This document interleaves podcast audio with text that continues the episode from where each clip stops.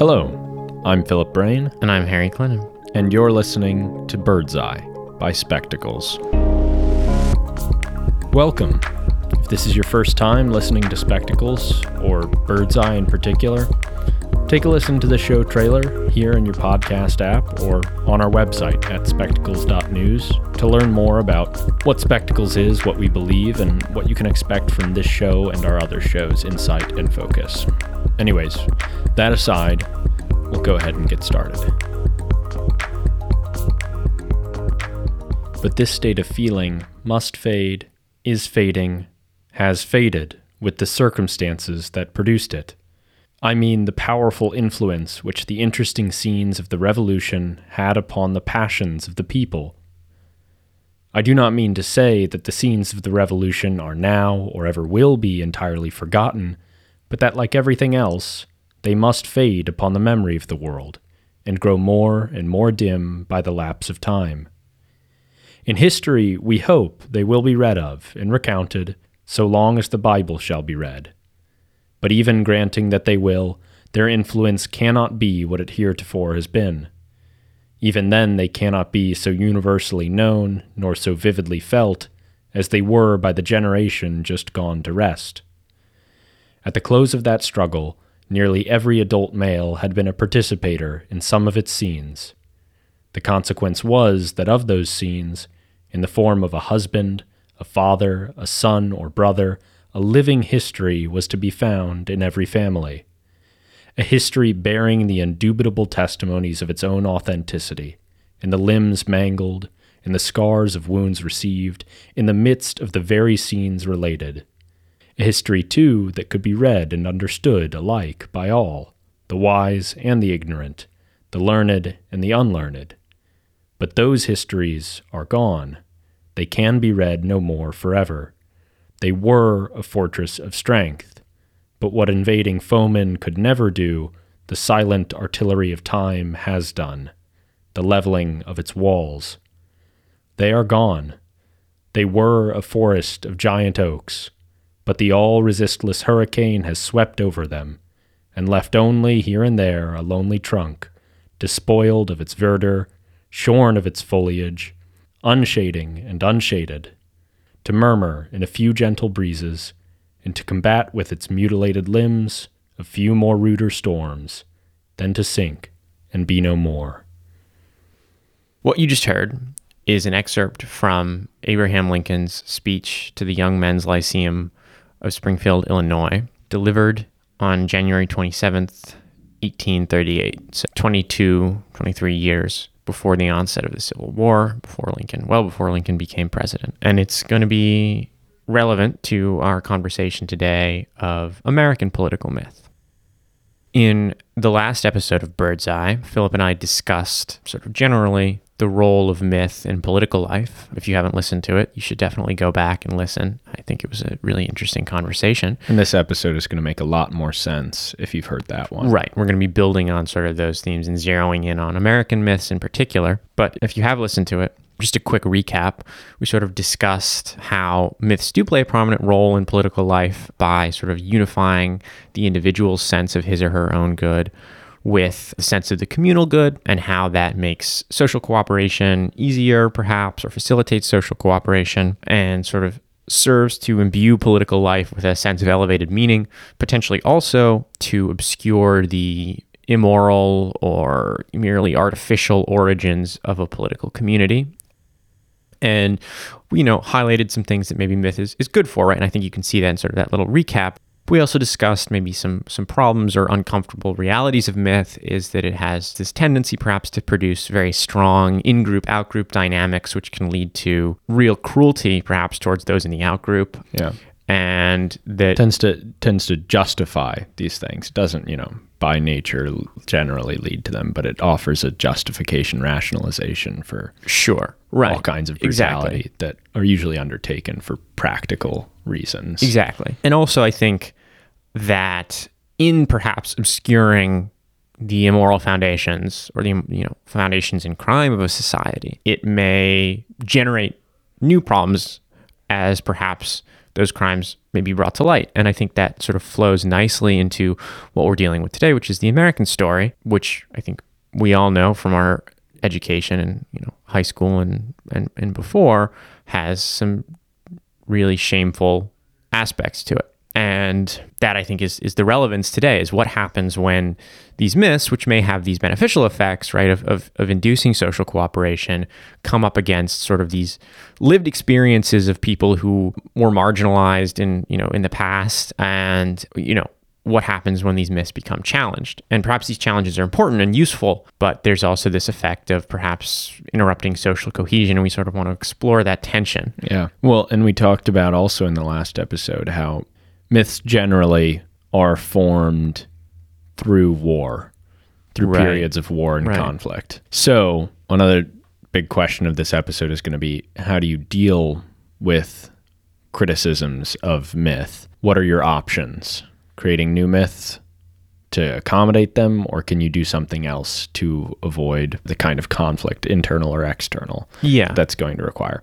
So, just for example, the, the the main challenge that we're going to be talking about today that probably you've heard of, but if you haven't, we'll sort of explain what it is, of course, but is the 1619 project, which was 1619 was the year that the first Africans were kidnapped off the coast of Africa and brought to the shores of the United States. I mean, so the project, which was undertaken largely by black journalists and writers, was to explore what would it mean for us if 1619 was the true year of our founding? What if slavery and anti-black racism were the true foundation of American political life as opposed to for example the myth of the declaration that all men are created equal So obviously, the 1619 project. If you've, you've probably heard of it, if you haven't, well, that's sort of the basics of it, and we'll talk about it more. But the point is that this topic, besides the fact that myth is always relevant in political life, as we talked about in the last episode, the prevalence of the 1619 project and other things like it, criticisms and critiques of the traditional American myth, illustrate how important this topic is to discuss and understand right now. So that, that's the relevance. Mm-hmm. And it's worth asking because a lot of people, a lot of commentators, pundits, journalists, things like that, have written about how this is sort of a unique moment in American history that these myths are being challenged, right? And some people have written uh, some some more conservative thinkers and writers have written very critically of that, saying this is very bad for America to mm-hmm. challenge these myths. We need this myth of the American founding and to try to undermine it uh, with with what the 1619 project is doing is is going to be bad for America. Right. But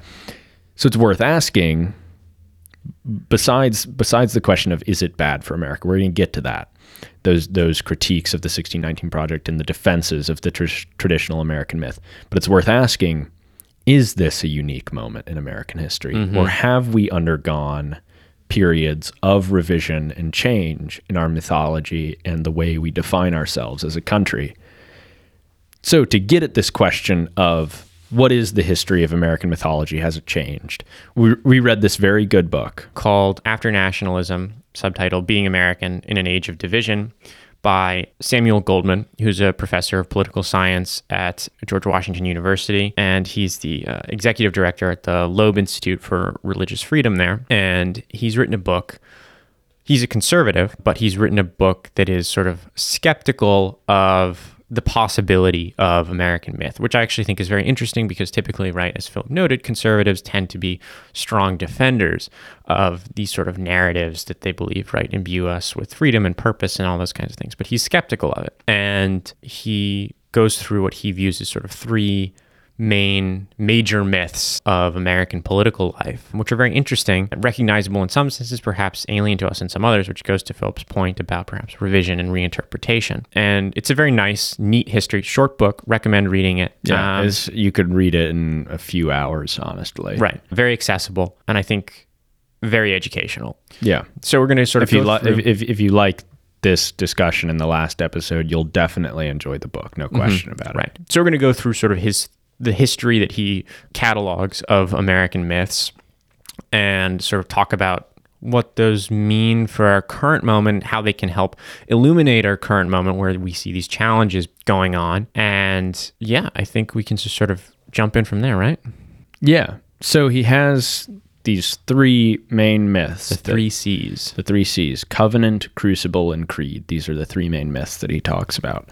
And those are organized more or less chronologically through through American history, but the important thing to note is that they coexisted with each other at different periods of time. Mm-hmm. There's definitely um, overlap. There's definitely overlap, and s- some might be really outdated. Some might still persist today, along with others. But the first covenant is the oldest American myth, and it's the one. It's one that we talked about in the last episode a little bit.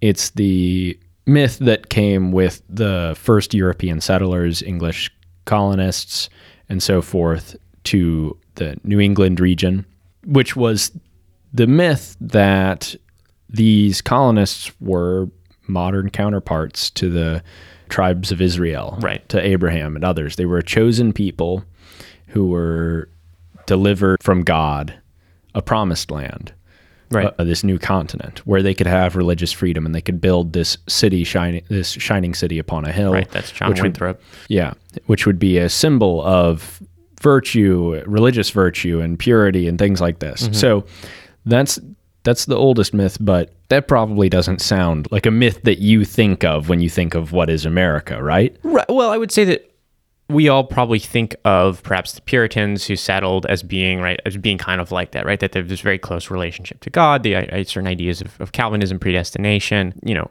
Protestant, mostly coming from Britain. But it's also interesting to note, I think, that it was very pervasive even in the American early republic, right? So, as much as we think of, and we'll get into this more later, is the Declaration as sort of the foundational myth of, of American, you know, political life, that coexisted and perhaps was even subordinate to this sort of white Anglo Saxon Protestant identity that dominated, I think, again, even in the early republic. I'm just going to read something that's quoted by Goldman in his book from the Federalist Paper number two, written by John Jay, where he writes Providence has been pleased to give this one connected country to one united people, people descended from the same ancestors, speaking the same language, professing the same religion, attached to the same principles of government, very similar in their manners and customs, and who, by their joint counsels, arms, and efforts, fighting side by side throughout a long and bloody war, have nobly established general liberty and independence.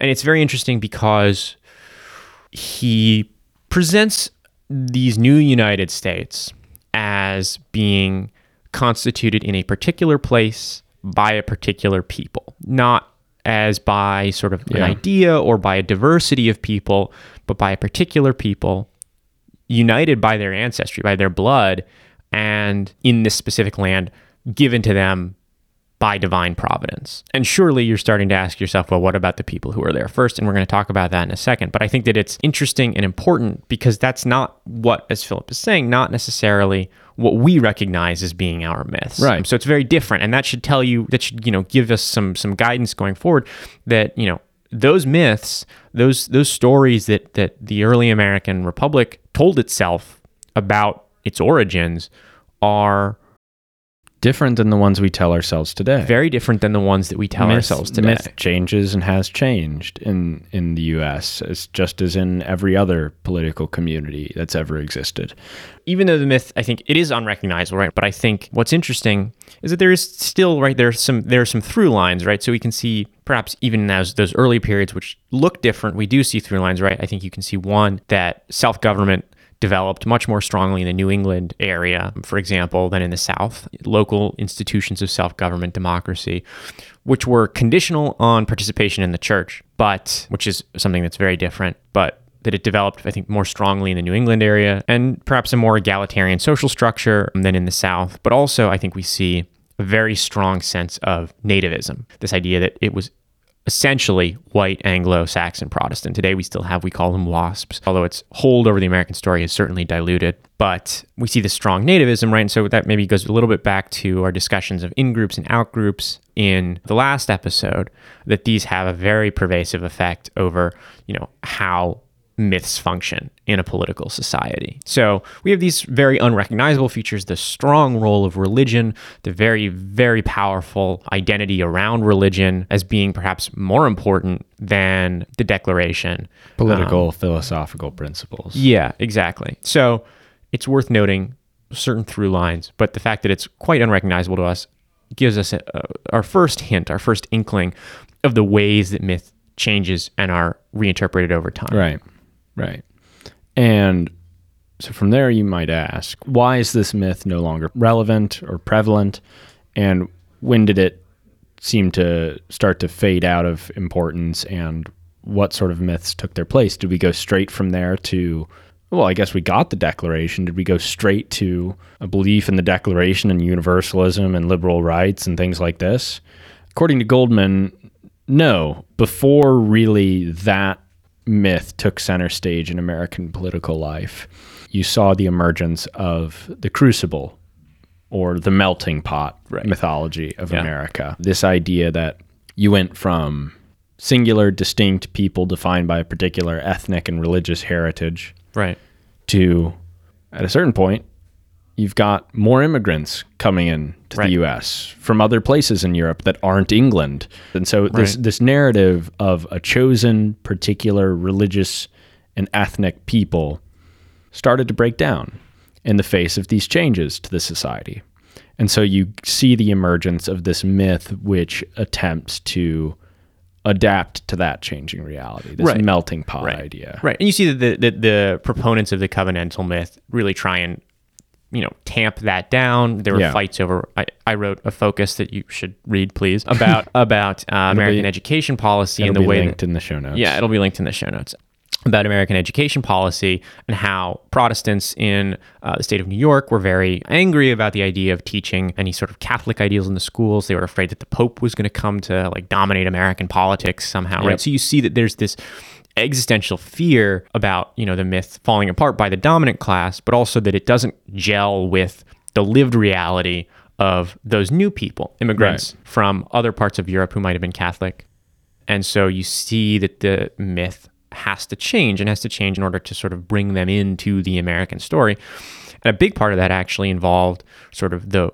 westward expansion of the united states because essentially they needed to go somewhere. A lot of them made their homes in, in, in cities, but they also, a lot of them moved moved out west in the frontier. And so that, you know, that expansionary aspect of it, one, contributed to the continued genocide of natives as, as, as Americans moved out along the frontier. And that's, I think, important to remember, right? Again, that in group, out group, you know, as the myth starts, mm-hmm. starts to take them in, it also crowds out others. And that is perhaps one of the more detrimental aspects of the way that myths work, but that it had this expansionary quality that people would, could go out, you know, west and that, and that America would become one people from sh- from sea to shining sea would become one people out of all these different types of groups. And again, as as well, right? You also see this in group out group continuing to to be pervasive because out of these sort of many different European groups, you get I think a fairly strong emergence of a white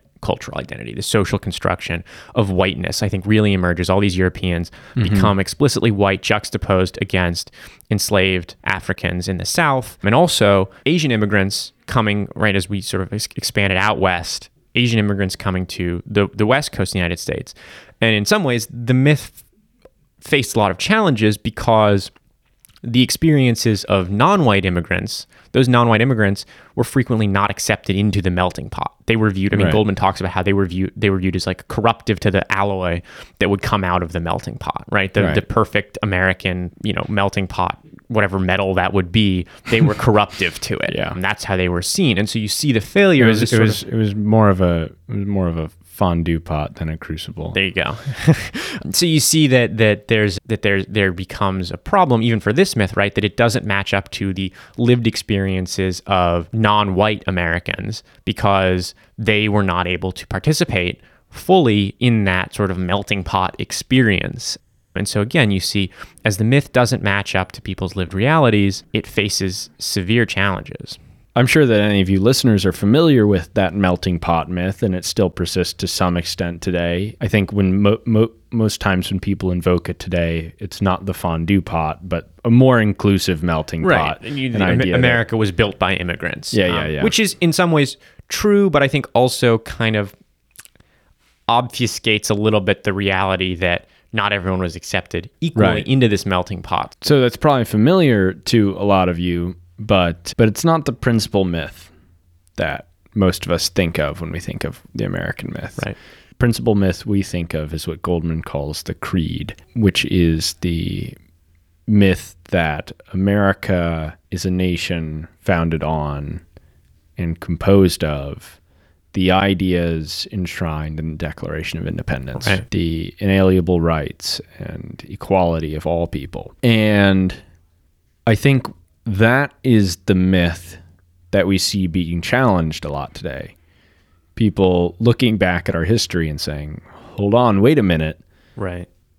There were lots of periods where that was not true. And it was it's not simply the case that American history is a steady march in that direction. And also, the people who wrote the Declaration of Independence, like Thomas Jefferson, held lots of slaves, were Right. hypocrites. Yeah. And so that's the, the, the 1619 Project and other modern critiques of the myth are, are, are critiquing that myth in particular.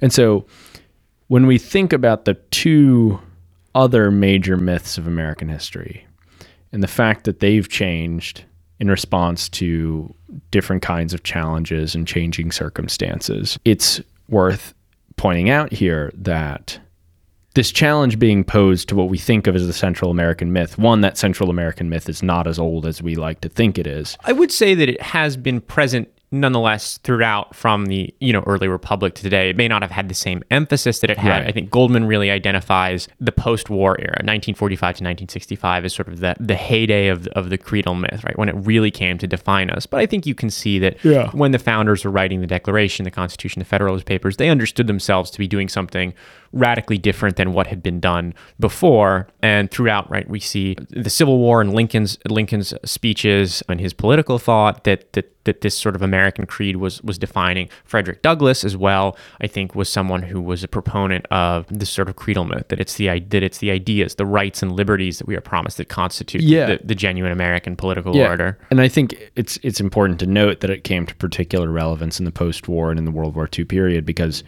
that explains in some ways the shift to it from the melting pot because suddenly America is thrown into a global conflict principally against an ideology of fascism.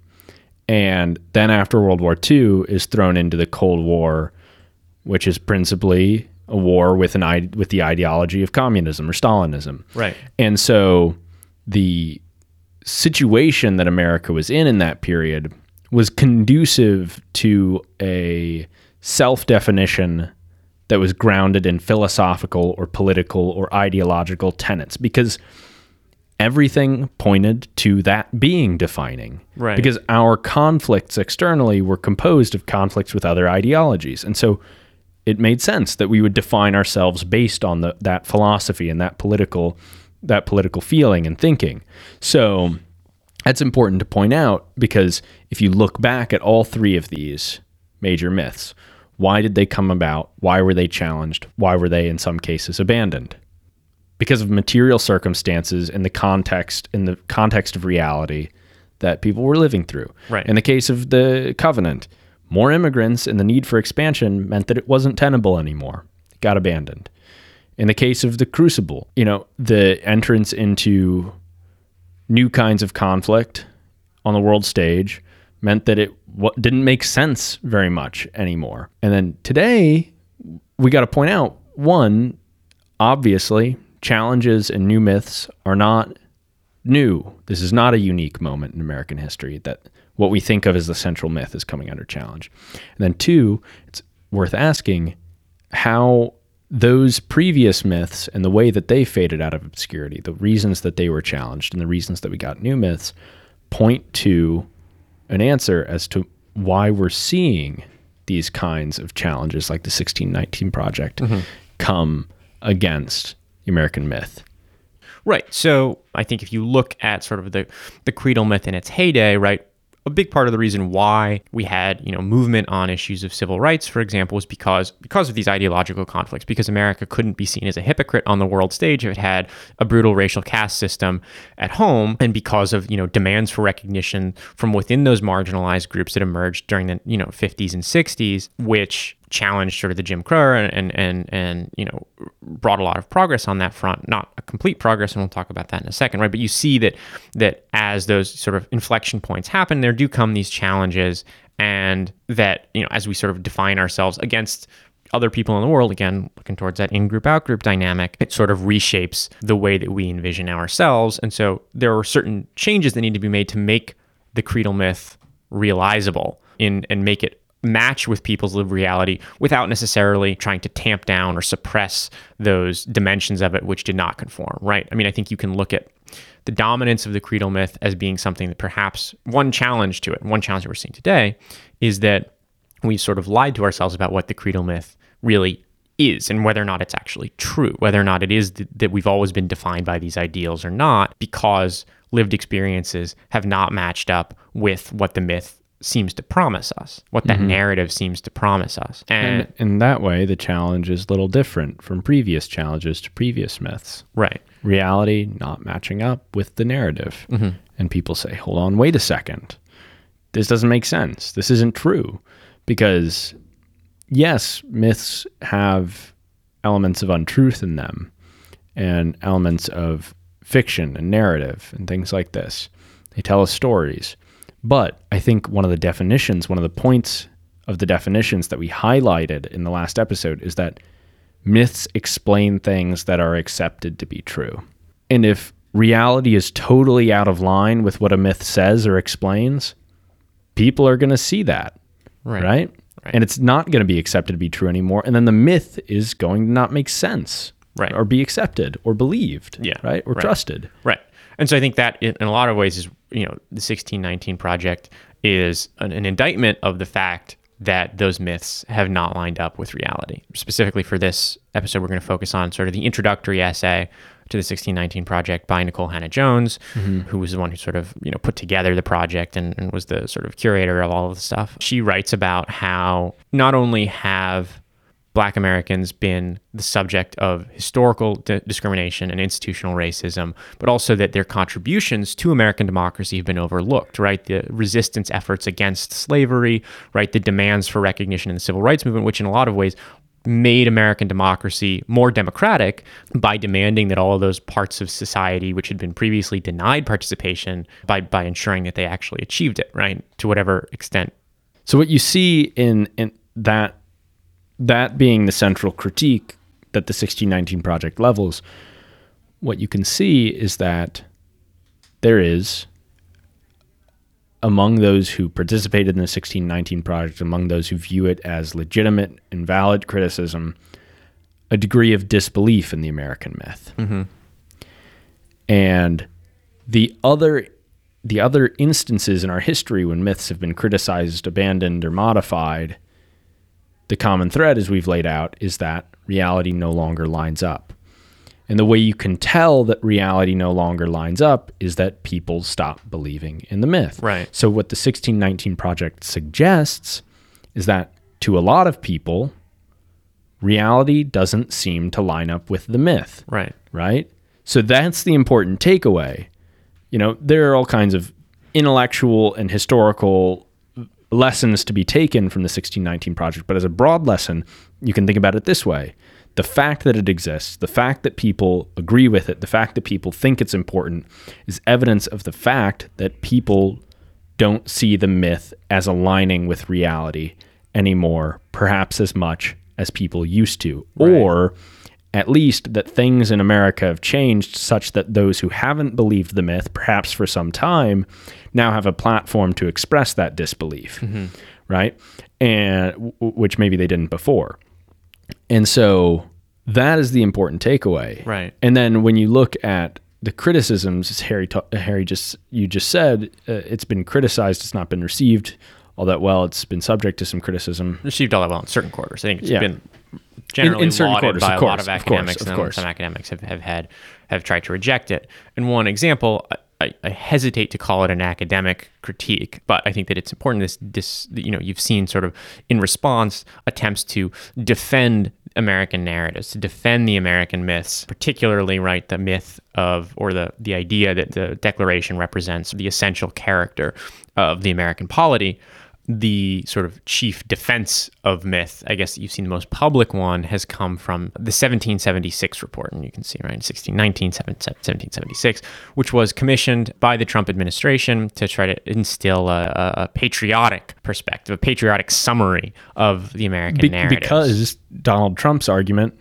argument he doesn't make arguments very often. Donald Trump's claim was that 1619 project was undermining or would undermine in youths a belief in and a care for American principles. Right. Now, how much Donald Trump embodies a care for and belief in American principles of democratic government is, is worth disputing. But that aside, that was his claim. And so the goal of the 1776 project was let's reinvigorate the patriotic narrative so that people believe it again. Right, right. Um, and if you've been following our argument to this point, you'll see where we identify the problem, right? Is that once there becomes this clear discrepancy, this salient discrepancy between people's lived realities and the stories that we tell about ourselves, the myths stop having the hold over us that we would want.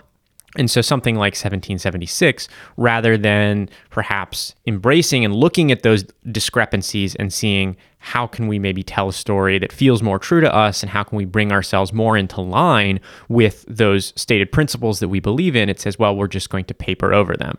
When people disbelieve in the myth, you have two options. You can either create new myths or you can change the reality that's convinced people that the myth is not believable anymore. Right. So that reality is more in line with the myth being believable. Right. And then people will believe again. You cannot narrate your way out of a disbelief in narration.